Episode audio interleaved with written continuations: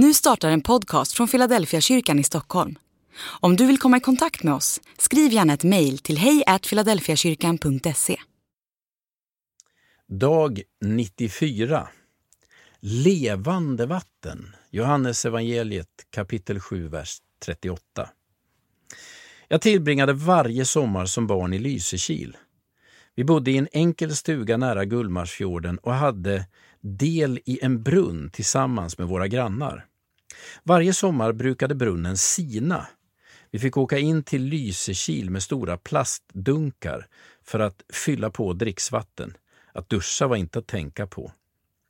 Den sommar jag fyllde tio år bestämde sig min pappa att han hade fått nog av ständigt strul med vatten. Han ringde en brunnsborrare. Borrfirman kom dit med ett borrtorn och under några, några dagar täcktes hela vår tomt med ett fint stendamm. Trots att firman borrade över 100 meter ner i berget så fick vi inget vatten. Först på 117 meters djup började det sippra fram lite vatten.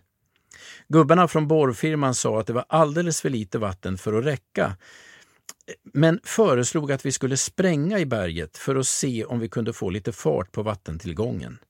Sagt och gjort. Det bestämdes att vi skulle spränga i borrhålet med 50 kilo dynamit.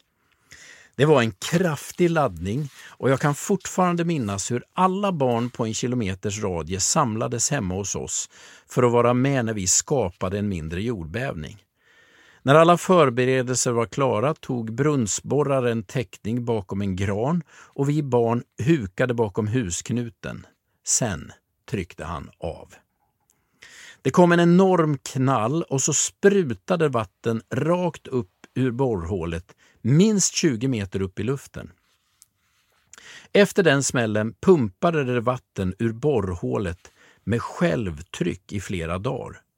Vi fick så mycket vatten att vi kunde sälja till våra grannar och pappa började kalla sig själv vattenshejk.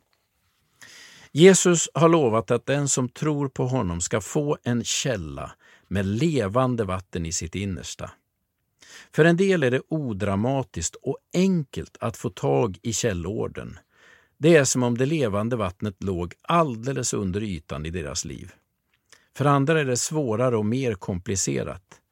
Några av oss har hjärtan av sten och Gud får både borra och spränga innan det levande vattnet bryter fram. Oavsett om det levande vattnet flyter nära ditt liv eller ligger begravt under hundratals meter av sten, så har Jesus lovat att du ur ditt inre ska få uppleva hur livets vatten flyter fram och svalkar ditt liv och får allting att blomma. Andlig övning. Känner du det levande vattnet strömma ur ditt inre? Be att den helige Andes närvaro i ditt liv blir som en ström av liv genom dig.